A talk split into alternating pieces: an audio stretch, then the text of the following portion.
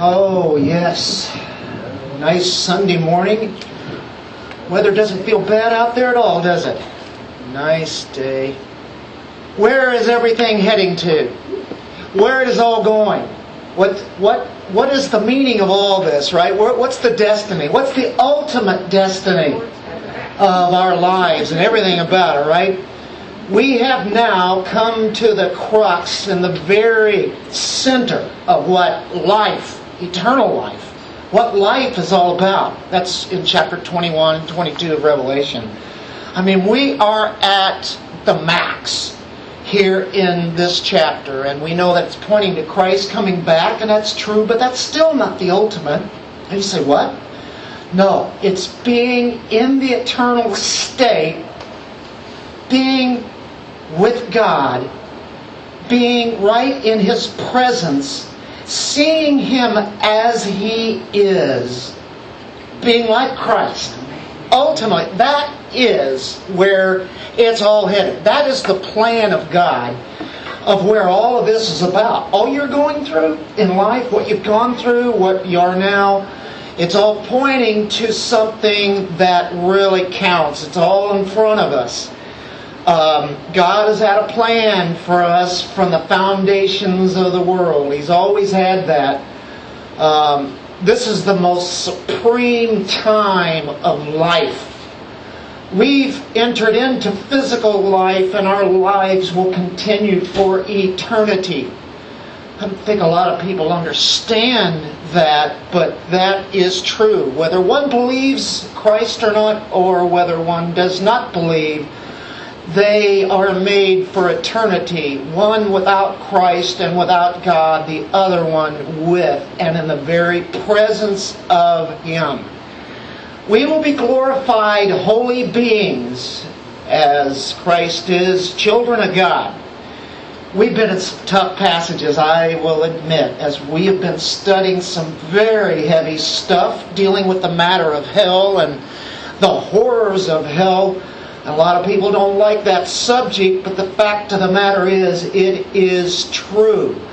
It is genuine, and uh, we don't always like to spend a lot of time on it, but it's real. God gave it to us, and I would think that it would drive people to know who He is, or at least wonder about what is in the afterlife. What happens after this? Um, last week we talked about the unbelievers of all of history of mankind before the great white throne of God, the eternal judgment, and they're sentenced to the eternal lake of fire.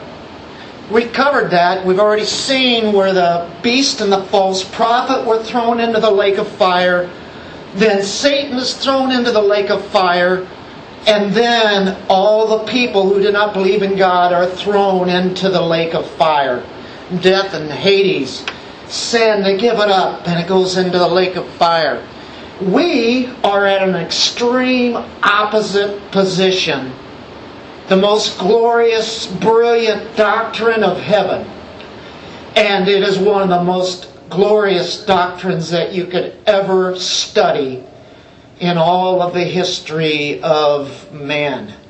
And we are looking at probably one of the best passages, if not the best, as far as all put together in one about the glory of God and our glorious state with Him from here on out.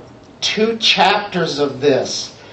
And uh, I will tell you, I can't wait to get all into that because it really has to be my favorite subject. Because this is where we're headed. And if you always are uh, thinking that you're on a journey, you're on a trip. Sometimes, yeah, you know, things seem like it takes forever. It's just going to go forever. And go through some tough times. You might have to go through some storms on that trip and really use those windshield wipers. yeah, well, I'll tell you what, you still know where you're going, and I'm going to get there, right? Well, through the thoughts of what God has given us, we know we're going to get to heaven. Uh, the most people have a conception of an afterlife. Uh, a lot of them think, okay, you die and then that's it, and that's just fine with them. Others like to think a little more positive, you die and then you go to heaven. And uh, what is like heaven like? And they can't tell you compared to the Word of God. They will compare to what they think it is, and they use their own thoughts and uh, songs. I've always used that analogy of the Beatles song uh, that I hate so much, called "Imagine." Imagine that there is no heaven. Imagine there is no hell. No, I can't imagine that because that is not biblical at all. And of course, the, the individual who wrote that, John Lennon, uh, it was a nice, catchy tune, and I didn't even know what it said whenever I was a kid, and I even played the song and didn't even think about it. Thought, oh, just some kind of utopia, you know. And uh, it was more than that. It was man made kind of heaven a man made utopia, is always going to fall far short of what God's heaven is about, which He has revealed, He's given to us. There's no use to imagine, even though there is imagination, uh, we, we, we're not going to get all of this. He gives us just a, a glimpse at heaven. I feel privileged to have a glimpse of heaven that He's given us here in 21 and 22 because it's much more than I can even handle. But I sure love to delve into it, and every time I do, my thoughts, I pray, get deeper on who God is. And it's about Him. It's not so much the place as it is Him. But where He is comes along all the blessings that go with that. And boy, I'll tell you, it is really going to be something, folks. I can't, I, I don't, I, I can't, I can't tell you how excited I am about it. I'm sure you can see that I am, but um, people have eternity in their hearts. Everybody has some kind of a thought of things could be better. And they have a utopia, a thought that here's how it would be. And of course, some, the best that they can get is they get to go out and go fishing all the rest of their lives. And that's all they want to do, or go hunting, or play baseball in the. Uh, field of dreams at uh, you know uh, all the sports activities or just be at peace and some would be playing music all the time and everybody has that yearn though for a perfect world. That's why the world is doing what it's doing. Let's have a one world. Let's get everything together. Let's put man's thoughts the elite of the world and we can come up with the greatest world that's ever been here. We're going to get there and we'll take care of the climate and we'll take care of everything that needs to be and we can all be in unison together once we get out the people that disagree with us. And so therefore that would be a perfect world for the liberal thought, the ultra liberal, the uh, the ones who are uh, would be socialistic, uh, all the things that go with that. They yearn, though, for that perfect world. It's a shame that they really don't know that God has already designed this perfect world. And their world will never be perfect, and they, they might see some of the, that uh, what that means in uh, a, a certain amount of time. We do want a better place, don't we? I think everybody would want a better place. The two chapters that we have here before us in 21 and 22 reveal more about heaven as far as stacked together in one place than any other area in all the Bible. But that's not to say there's not very much in the Bible about heaven because there's like 550 times where heaven is mentioned or something of that nature. Most of our understanding uh, of heaven, though, is going to come right in this section. And God just nails it so detailed that I am so thankful that He gave this to. He didn't have to. He could have left us hanging and said, We have a kingdom coming and it's going to be glorious and I'm on the throne, and uh, that would be it. And you know what? That would be a great understanding because most people don't even get that. But He says, No, I'm going to tell you what your new home's going to be like and uh, you know we we've probably all have moved to different homes, and you know we kind of look forward to the move that we have, not necessarily the moving the stuff there, but getting into this new place. And uh, to be honest with you, I hope that I never have to move physically again. I just as soon just not do that anymore. I've done that. I've had my share. And so when the Lord takes me, and then we get this eternal state that we're talking about, thank the Lord, I don't even take anything with me. Not even, not a bag, not, not even, you know, whatever He takes me as, He's going to give me a brand new body and brand new clothes. You know, I don't have to worry about a thing, and He's going to get me there. What a moving van service He's got. Uh, I'll tell you, it is going to be beautiful. Uh, I long for this eternal place. I really don't uh, get too excited about this world anymore. I don't really look forward to a lot of things here. That's not to say, hey, I'm giving up and I shouldn't be excited. I, I like things, you know. I, I certainly like to come here once a week, twice a week, uh, really, and, and be with God's people. And it edifies me and edifies us all when we do that. But more than that, we're praising God with His people. Um, God is with us. We know that. We don't see Him. That's the thing. This place, God is there.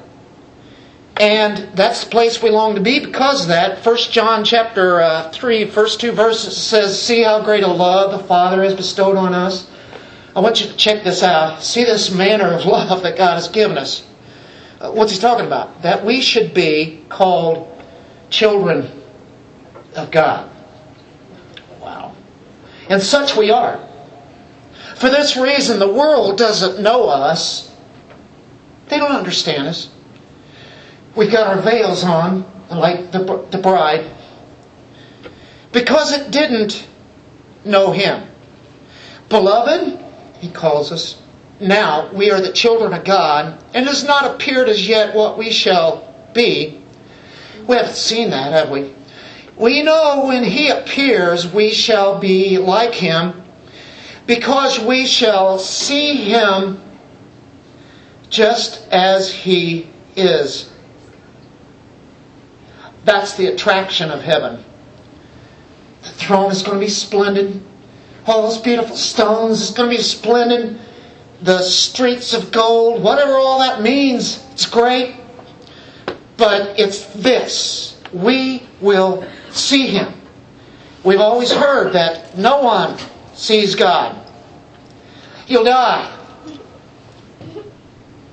But here it says, We shall see him. Blessed are the ones who are merciful. Blessed are the ones who are pure. Remember all the Beatitudes? There's a reason. They shall see God. That is exciting.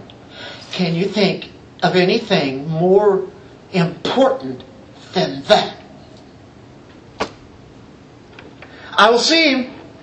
There will be no more veil, no more distance between us and God. The veil is kind of there. It's still kind of mysterious, isn't it? We still shall see God even right, you know what? You are at your best spiritually. When you dwell on those kind of thoughts, when am I at my best? When you're dwelling upon heaven and being with God. That is your ultimate. When you're thinking those thoughts, you can't be any higher than that. It says in Colossians 3 2. And this is talking about right now. Set your mind on the things above, not on the things that are on the earth. For you have died. That's already past tense, spiritually. And your life is hidden with Christ in God. Dead spiritually, then we come alive. We're alive spiritually your life, that eternal life, is hidden with Christ in God. When Christ, who is our life, is revealed, then you also will be revealed with him in glory. Where did it come from? Out of Colossians chapter 3, verse 2. What did it say? Set your mind on these things. Uh, our little Bible study, it started out, we used to sing that song. I don't think you'll hear it, you'll find it on the internet. It was something that we wrote. We didn't really write it, it just came from the scripture there as is, and we made it fit somehow into a tune and fit with chords. I can't even remember how it goes. But I can tell you that was a favorite verse of ours, so it still is, isn't it? So, the best place we can be right now, this moment, this second, is to seek the mind of God. And the most glorious passage of the new heavens and the new earth dwelling on these thoughts in our soon to be eternal home. I can't think of anything better to be thinking about and dwelling on. Can you guys? I think this is the ultimate.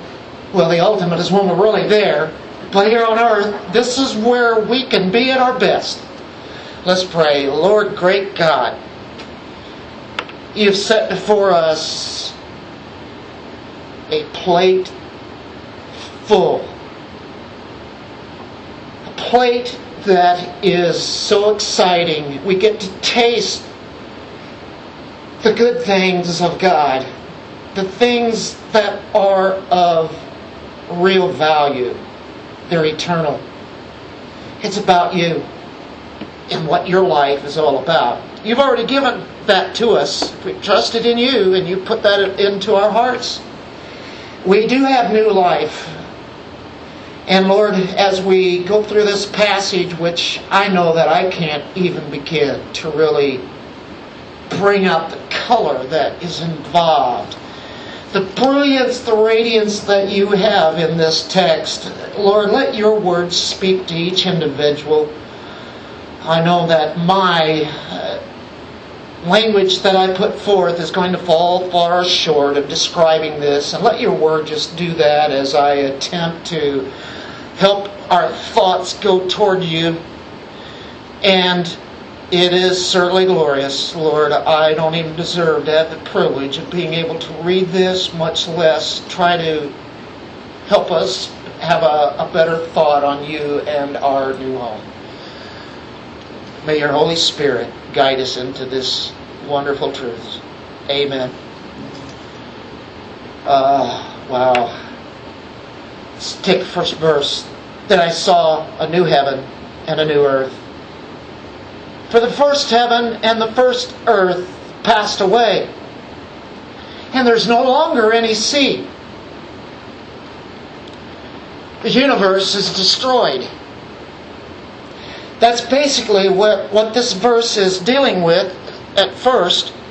You remember that we looked at the great white throne judgment last week and it said in chapter 20, verse 11, Then I saw a great white throne, and him who sat upon it, from whose presence earth and heaven fled away, and no place was found for them. No place was found for the new, uh, the old heavens and the old earth. It was burned up. Uh, well, I'll give just a slight review on this, not spend a lot of time on it, but this is the old earth, the old heavens, like that's just above us you know, in the universe. not talking about God in the place that where He is at, but it they're burned up. The elements are in 2 Peter 3, the elements, it says, are burned up there. Um, this is quite incredible to think that what we know of today will never be here again. That's good. Because it has to go. Uh, you ever heard of uh, a law of science? Is it the law of thermodynamics? Um, things actually are, are getting worse. They're decaying, they're burning, they're going down, aren't they? Uh, science tells us that. Um, that being the case, we see what eventually will happen. We've read this before. I know we looked into it last week. 2 Peter 3, but the day of the Lord, verse 10, will come like a thief in which the heavens will pass away. There we go. There it says it again. I'm not making it up, trying to get my own opinion here. It'll go with a roar, and the elements will be destroyed with intense heat, and the earth and its works will be burned up. And they will be destroyed, loosened, luo, out there, gone, never to return ever again. Well, that's that's Second Peter. Here we have it in Revelation 20. Here we have it in Revelation 21. That's three texts, and that's usually good enough. That's three witnesses. Well, okay, let's go back to the Old Testament because you can say, well, that's just the New Testament. Isaiah 52, verse 1. Whenever I say, you say, you're probably going, I'm not saying that. and you're probably not. Why do I say that? I, I, make a straw man, don't I?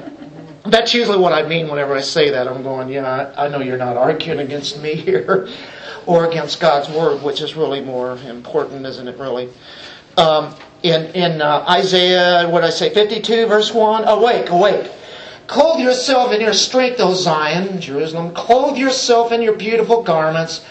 O Jerusalem, the holy city, for the uncircumcised and the unclean will no longer come into you. Shake yourself from the dust. Rise up, O captive Israel. Loose yourself from the chains around your neck, O captive daughter of, of Zion uh, and want, clothe yourself in your strength, O Zion. Clothe yourself in your beautiful garments. And he talks about Jerusalem, the holy city. And so Jerusalem is definitely uh, in, involved in that. And actually, I jumped way ahead because we're talking about Jerusalem and the holy city, which is, is coming up. We need to be dealing with the new heavens and the new earth. So, uh, Psalm 102, verse 25, and this will give you a little bit more depth on, on that. Uh, I think it, uh, the setting there will make, make sense. 102, 25 and 26. Of old you founded the earth, and the heavens are the work of your hands. There's his creation. Even they will perish, but you endure. His creation. All the work of his hands, they'll perish. And all of them will wear out like a garment, like clothing. You will change them, and they will be changed. That earlier is what we were talking about in the Isaiah passage. You Put on your clothes, and of course that's a you know you can take that in a spiritual connotation, but here you see it extend out more. Uh, in Nehemiah chapter 11, Ezra, Nehemiah, just before the Psalms. Of course, you have Job. And Nehemiah 11:1 says, Now the leaders of the people lived in Jerusalem, but the rest of the you know what? I keep running across. I need to go to Job. Sorry, I am. Yeah, Carolyn just said I'm scattered. Job 15, 15. I keep going back to another passage that we'll be dealing with later, but I guess we don't have to now since we've turned there already. Behold, he puts no trust in his holy ones, and the heavens are not pure in his sight. Do you catch that? The universe, the earth, has been contaminated. It is not pure. Now, everything that he created was good, but there was a fall of angels, the demons that we know of, Satan, and the fall of man. And you know what that means? It means that it's no longer pure. And contamination, decay, there's been an unraveling, a decaying, and God has to wipe it out. And that's what He will do. It's a guarantee. A lot of people can't imagine that, but see, there has to be room made for the new heavens and new earth. Displaces all the pollution and the contamination, corruption, and destroyed. Uh, Isaiah 65, 17, we went there last week. Isaiah 66, verse 22, speaks about the new heavens and new earth. Isaiah extended it all the way out to this time that we're looking at here in Revelation, as John says, new heaven, new earth. Now, when you hear the word new, what do you think of? New heavens, new earth. The word there is uh, kainos, K A I N O S, if you were to transliterate that and put it in English. It's a Greek word, and what does that mean? See, you can uh, tell the difference between uh, new and this kind of new. This new is different, it's fresh, it has a quality about it. It is much better. It's fresher. It's new. You have a car. It's your old car. It may only only two or three years old, but it's your old car because you've driven it for a while and all the newness is gone. You ever experienced that? And it starts to have troubles. So what do you do? You go out and get a new car. And you know what? New cars are pretty good. And I've never really, I don't really know what that really means, but they say there's a new, fresh smell in new cars. I've ridden in people's new cars before, and it smells new. It's fresh. It's different. This car is different, but it's still a car, and it's a car that's like my other car, but my other car is old, and in my thoughts, it's gone. It's no longer around. It's not in my driveway. It's out of here. That's what I wanted to do to my last truck, my Ford 150, F 150, which I now have another F 150. And that F 150 that I sold is still across the street. And every time I back out, that F 150 is still there. It's, it's incredible. But I'll tell you what, that F 150 is now a lot better than I ever had. Matter of fact, it looks kind of new he did a lot of work on it. He saw the possibilities that he could do or get done with it, and it really it's almost like wow, I wish I had that again. but that's that's my old truck, and I have another one, and my new truck is which after a few years here is not very new, but it was new to me. It was different, and it did what it was supposed to do, and so therefore you get the idea of new, right? It, it's different um, in quality. Uh, the heavens will have no more storms, tempest, winds, thunder. There'll be no godlessness there, of course, no sin, because it says the first heaven, the first earth, they pass away, they're gone, there's no longer any sea. Now that might cause a little problem with people who like to go to the beach and the ocean. I like to go to the ocean. Now, a lot of people do. There's other people that don't because of the salt and the sand, but that's what I like. It's what Carolyn likes. And, you know, every great once in a while we will make a long trip and go to the beach. It's not very often, but it is not. And a lot of people like to do that, don't you? And it's just relaxing and fresh. I'm sure if I did, I was there every day, that it would probably get kind of tiring. Well, I don't know. I'd like to check it out. But, you know, I'm not so sure exactly what this means. I will give us some thoughts that can help. Uh, there's not going to be the oceans and seas or even the water like what we have now. And you can say, oh, I love to go to the lake and, you know, fish or go out on the boat. Hey, fantastic. And I think Randy Alcorn, who wrote a fantastic book on heaven, you ever get a chance to read it, read it. It's just super. It's enlightening. But uh, he, uh, I think he loves to fish, so he can't imagine heaven without that. Well, it's, it's what, what if it be that way? Uh, okay, well, okay, I'm sure they'll be okay. But as far as he's concerned, why should it change? And I can say, I, I don't have any problem with what you have there. But I can say this it will be different. And um, so, uh, let's get into that for a moment. The fourth of the earth is covered by water, right? Uh, our bodies are mostly made of water. Uh, our blood mostly is water. Okay, water's going to be in heaven, right? I think so. But I don't think it's going to be in that H2O form, in that kind of elements that we think of. Remember, this is a new heavens and new earth, a different quality.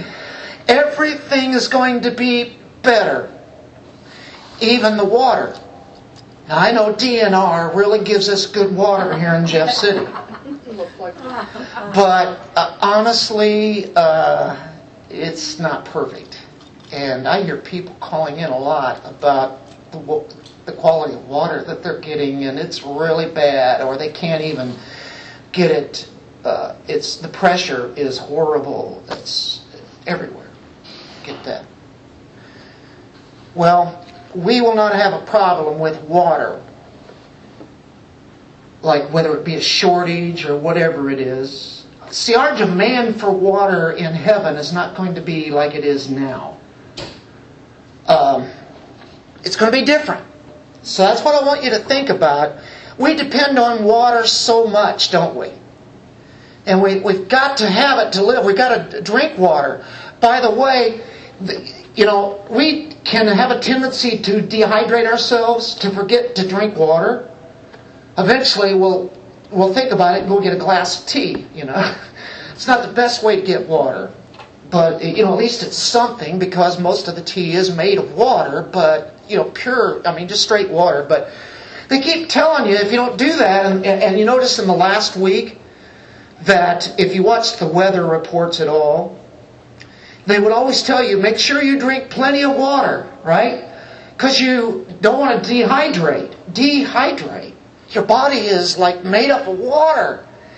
And so they will tell you that all the time. And there are warnings and warnings that we get. I even get them in my email at work. And Zach, you know what I'm talking about. Somebody is worried about our health. So they tell you to drink water. And I'm going, well, you know what? That's right. I've got this right here. And I've been drinking it all morning. Though I drink, I don't know, probably a half gallon every day, easily, not more. And, you know, that is something that we, we have to have. Will we have to have water for our bodies in heaven? Well, I will tell you the climate is going to be different. It's going to be perfect. Well, what's that? Well, everybody in this little room right here has different ideas of what cold is and what warm is. We can be a few degrees off, and some of us are cold and some of us are hot. Now, figure that out. We're human beings, and we've got different temperatures going on. Ask the ladies about that. I'm not so sure how that works. But you guys know what I'm talking about, probably. Maybe not. I don't know. But everybody is kind of different. But, and you say, well, you know, Revelation 22, it talks about a water of life. Yeah? A water of life streaming down from the throne. What is that? And talks about a glassy sea. Something resembling it. What is it? I, I can't I can't describe it. I'd like to. I could make it up and just say, here's what it means. but I can tell you, it's certainly going to be different than the kind of water we know. We have a water cycle, right? It's incredible. God is the one who made that up. He thought of that. Oh, really? Yeah. Everything that's of science, He did that. People just discover that. Oh, it's a fact, right? So you have a water cycle, right? Or you have, how about evaporation, distillation, or uh, what, you know, evaporation, distillation, how about condensation? All of that, you know, God gave that, and it's a gift. You know, that, that has to be. And of course, there has to be salt in the sea water. Those are, you know, and you look at the science and you go, yeah, it has to be for us to be able to live on on this planet, right? Uh, the word in the Greek is thalassa. And it means all forms of water sea, ocean, rivers, lakes, streams, creeks, water, well, groundwater. Uh, water is really important. God made it once, and He's made this cycle we have we have that same amount of water that we always had. You know, people don't think about that. How does that happen? Well, they well you got it in science books. They just don't tell you who started that. The judgment of God was used in the antediluvian world. You say, what's antediluvian? That means before the flood.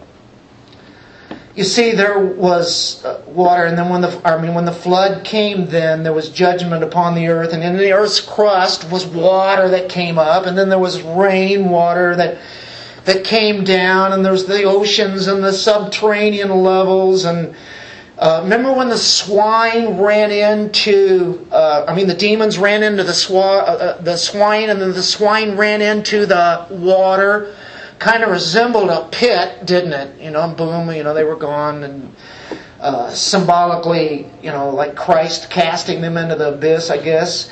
We have seen the sea in Revelation. It's not usually put in a good uh, connotation. It's negative. John uh, sees a dragon, an ancient serpent, standing on the sand of the sea. In chapter 12, 17, yeah, rising from the sea, John saw a beast emerge having ten horns, seven heads, and resembling a leopard, a bear, and a lion.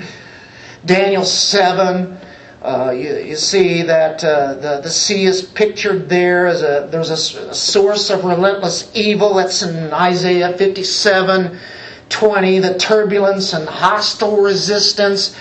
You see, when you see um, pictures of the ocean and, and sea, a lot of times you see where it's peaceful and restful. But there are other pictures where you have a boat and there comes these terrible, turbulent waves that's riding over it. Many boats, thousands and thousands of boats have sunk to the bottom of the seas. Thousands and thousands, probably millions of people have lost their lives in the sea. People have drowned in lakes and rivers and streams, and we, we hear of that. And usually, the in the Bible, uh, there's a symbol of restlessness of the ocean, the seas.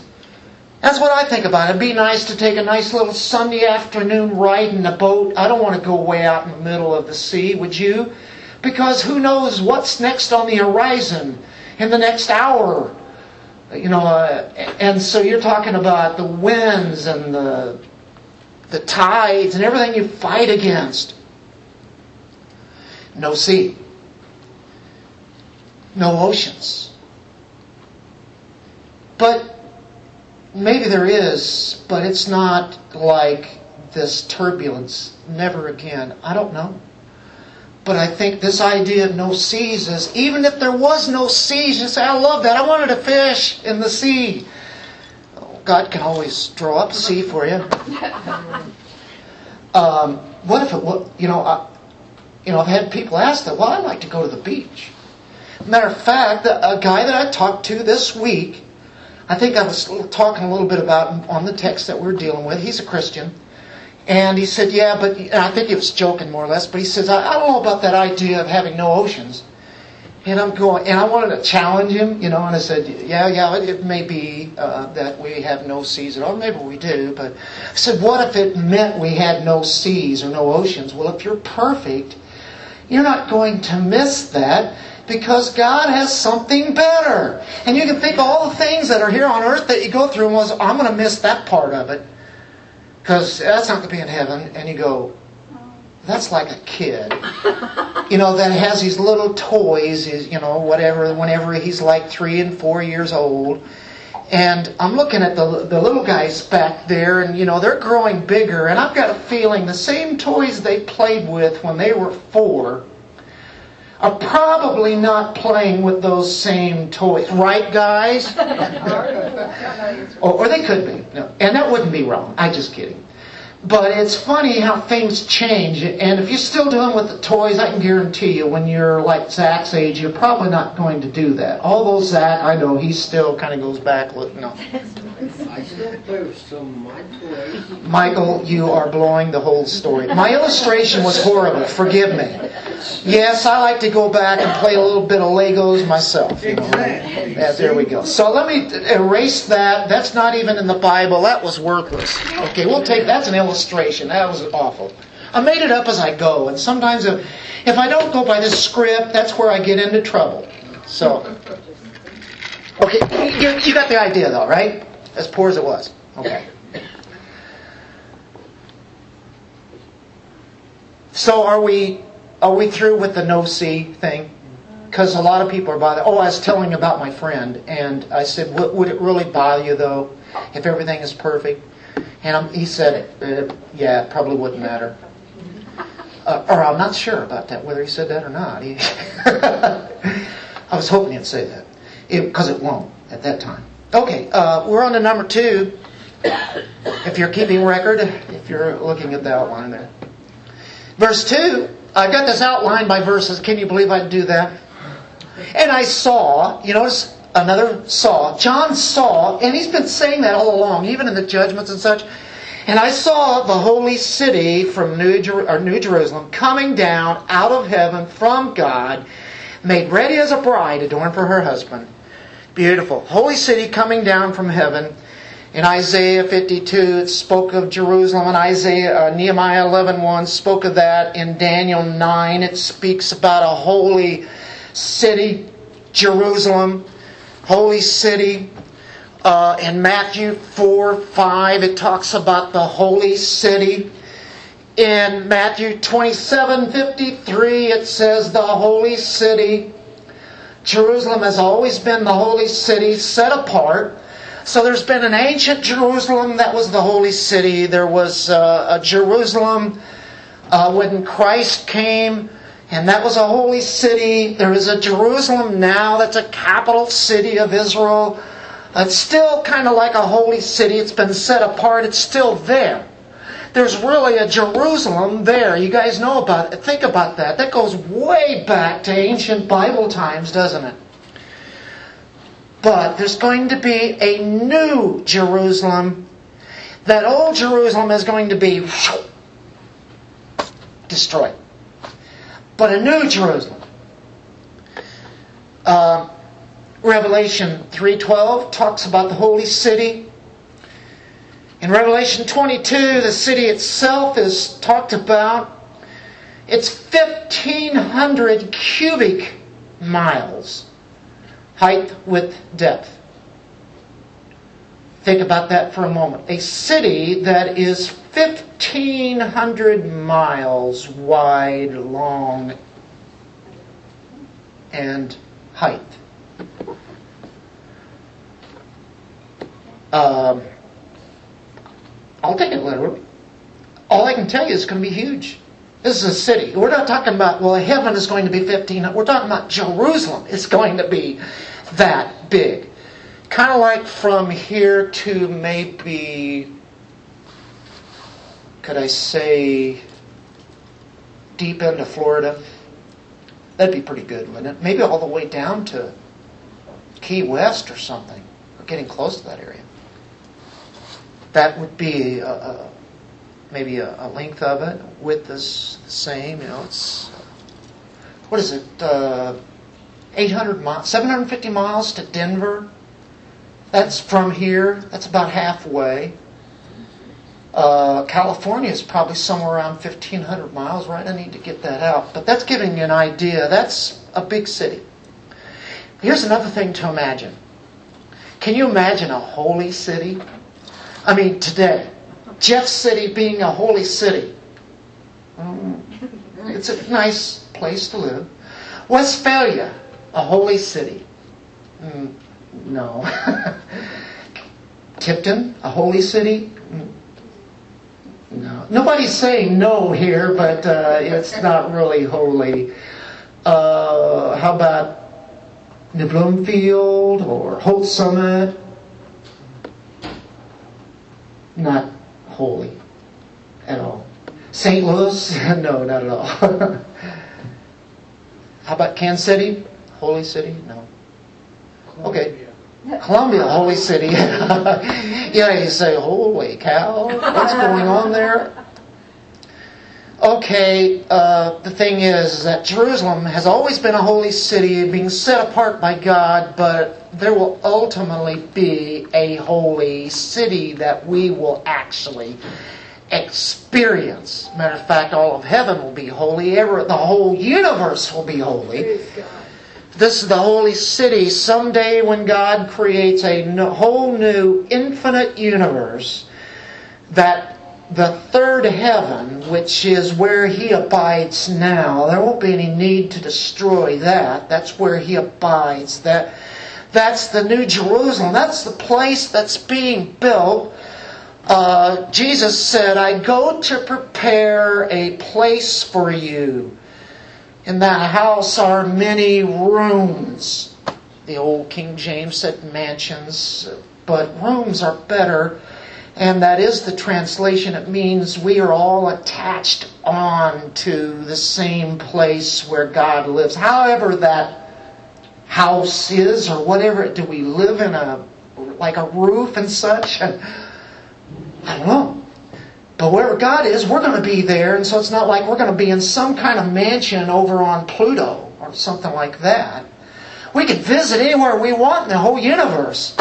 You know, go go and be my guest, but where are you where do you live? You live with God in the same house, in the same dwelling, in the same place. Uh, so, uh, that's going to come down to descend into the midst of a new universe that He's created. You have a new Jerusalem that's been there, but it descends down. It comes into, it does not come into existence because it's already been there. I go to prepare a place for you. He's building that. It's there now. It's not that he's going to destroy that and then rebuild again, right? So that's why a new Jerusalem is not new in the sense that, just like the new heavens and new earth, it is new. It's different than the old Jerusalem. But it descends from God to the new heaven, the new earth. He's preparing a place for us now. He is the designer. He's the architect. He is the builder of this perfect place. Christ, the designer, right? Uh, wow. Uh, Ezekiel chapter 1. Uh, there's a, a lot here in Ezekiel, and I'm not going to read the whole chapter. I'm just going to read a few verses here, and I'm going to skip some.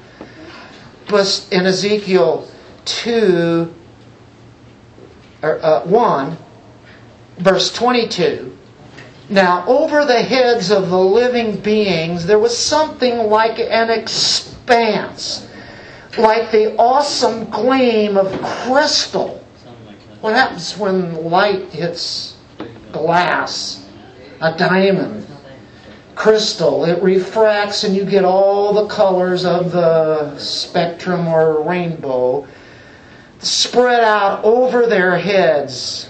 And then uh, let's skip on to verse 25. And there came a voice from above the expanse that was over their heads. Whenever they stood still, they dropped their wings. Um, 26. Now, above the expanse that was over their heads, there was something resembling a throne like lapis lazuli in appearance, and on that which resembled a throne, high up was a figure with the appearance of a man. Then I noticed from the appearance of his loins and upwards something like glowing metal that looked like fire all around within it and from the appearance of his loins and downward, I saw something like fire, and there was a radiance around him. As the appearance of the rainbow in the clouds on a rainy day, so was the appearance of the surrounding radiance. Such was the appearance of the likeness of the glory of Yahweh. When I saw it, I fell on my face. Heard a voice speaking. He just saw something that, how do you describe this? Everybody's familiar with a rainbow, right? It was something like that. I'm telling you, he said it's much above that. This is like the description we get in Revelation 1.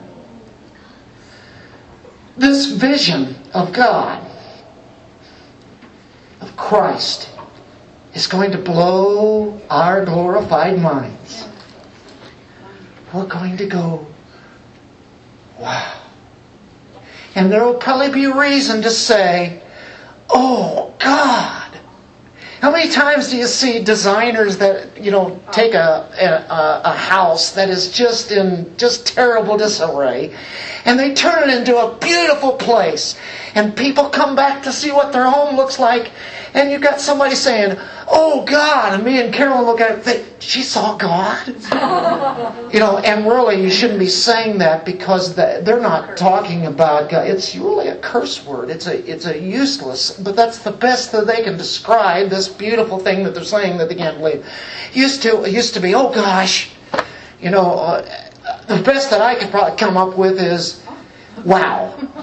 Oh wow. Beautiful. Mmm, this is amazing. You know, you can't come up with enough words. You know, this is really awesome. You know? Well, John felt that way, and so he kind of gave a description. in, the best human terms that he given, he was given by the Holy Spirit. And until we get out of these bodies, we can't understand that and everything that I'm talking about here today. But we got a pretty good idea, don't we? That is true and that is right. Um, we get this bride now. Um, I saw the holy city, New Jerusalem, coming down out of heaven from God. Does that make sense? Made ready as a bride adorned for her husband. What's the most exciting day of uh, a woman's life? They always remember their wedding day, or at least at that time it is. You know, there might be other times that come along that exceed that, but I mean, that is really what they've been looking for all along. To get married to their prince. And shortly thereafter, they find out their prince is not is really a dud, and he's not what they expected. And sorry to say that it's not always the case. Matter of fact, it should be the other way around. We fall or uh, find out that we're in love more than ever before, but in reality, uh, you know, human life and all the things that go with it, we don't always see the best in them that we thought that the way that they were supposed to be We put it in our own minds. Uh, but I can tell you, what you think in your own mind, what heaven is now, it is going to be so much better than you can even imagine. Because this is remarkable that he would use that analogy made ready as a bride adorned for her husband. New Jerusalem is coming down. Why the, the bride thing? Well, according to Ephesians 5, he gave an analogy, you know, to man and wife, husband and wife. And really it was it is a picture of the church and Christ, right? Everybody knows that passage. I'm not even going to turn there at uh, this moment, but if you've been to the weddings we've been at, we always use that for some reason. It's a great text. And it's really showing what really wedding and bride and bridegroom is really about. It's pointing to the triune God. That's really the meaning of it. Now, when you got big, uh, married, there was three tenses really in the bride and the bridegroom's life uh, as it would be in this new kind of life. First of all, they'd be betrothed. Sometimes they'd be betrothed before they were ever even born. Parents would get together and say, hey, my, if I have a son and you have a daughter, we are covenanting together that they will be married. Now, that, that was the case in a lot of ways. Sometimes it would be after they're born. But it'd be decided, not between the husband and the wife. Sometimes that would be. But in this, in this case, a lot of times it would be by the parents who made that decision. They would be betrothed. And we know about Joseph and Mary, and there was a betrothal there. It's an engagement. But it's as good as married, but it hasn't taken place, but they're faithful to each other. I mean, in that sense, but they, they will not have relations in any way other than maybe knowing who they are a little bit. Uh, see, God put this in His plan long before the foundation of the world. We were betrothed to Him long before there was creation. You see, He chose us to be the bride of the Son, Jesus Christ, the eternal Son. He chose to be, to have you to be married to Him in eternity, forever. Yeah, that's when it happened. In our modern theology, it'd say, well, it's whenever I trusted Christ, whenever I said yes, because I, I had some intelligence here that would do that. You've got to think further than that, folks. And what we read this morning, our will would never, ever do that. It cannot. Ephesians talks about that. It, it can, or Romans, it cannot, Romans 8. So there's a betrothal, then there's a presentation. And that is when the church goes up to meet Christ in heaven and gets a glorified body. They, they are now presented. That's the bride. They have the, the bride to come. And then there is the consummation where they now dwell together in all aspects. They are now one. Why does he describe the city in this way? Because the city contains the bride. Do you get that? The holy city, Jerusalem, is a bride that comes down to go into the new heavens and new earth to meet that. It's above, it's there, it's contained. The city is made up of all believers, his bride. The city, the bride. Same thing. God's whole purpose was to get a bride for his son. Revelation 19:7, we've already kind of looked at that. Glorious passage. Let us rejoice and be glad and give the glory to him for the marriage of the lamb has come and his bride has made herself ready.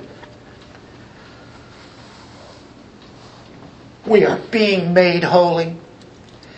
But we are obeying Him, so it's our actions, but it's His power that allows us to be able to even want to do that, to do that.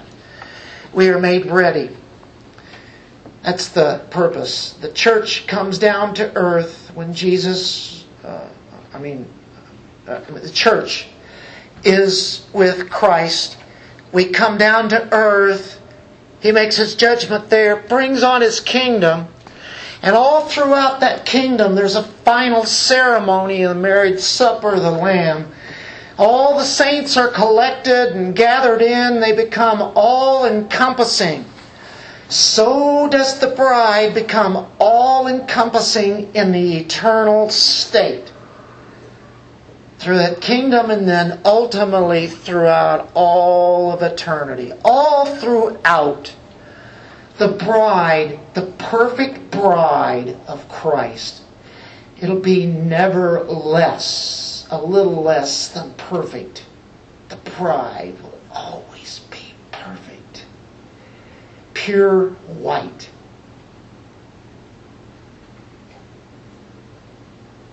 Number three, and we're almost done. I'm not going to spend a lot of time on it, but really I should have spent the whole time on this verse. Verse 3. And I heard a loud voice. He's been singing. Now he hears a loud voice from the throne saying, I think this could possibly be God Himself. Could be an angel, but here's a voice.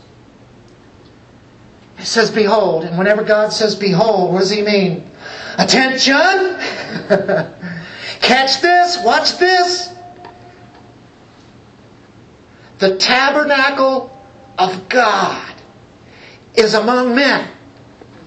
Now, he doesn't just say that once. Look at this whole verse. The tabernacle is among men. The tabernacle of God is among men. And he will dwell among them. And they shall be his people. And God himself will be among them. It's like saying, do you get it? Uh, do you really get he's to be he's to be with us. He, he's going to be among us. He's going really he's going to be there. He's going to be among us. Yeah, you've already said that. He's going to be do you get you don't get it. He's going to be right here with us forever. Do we know that? Yes. Blessed assurance, right? But he wants you to get the reality. I heard this. God said this. I'll be amongst you. God will be amongst you. I will live with you. You will always be with me. You will see me. I don't think we still get it. And I'm not going to say that anymore. I'll try not to. But he says this I heard a loud voice from the throne saying, Behold, the tabernacle of God. We could go back and trace the history of the tabernacle.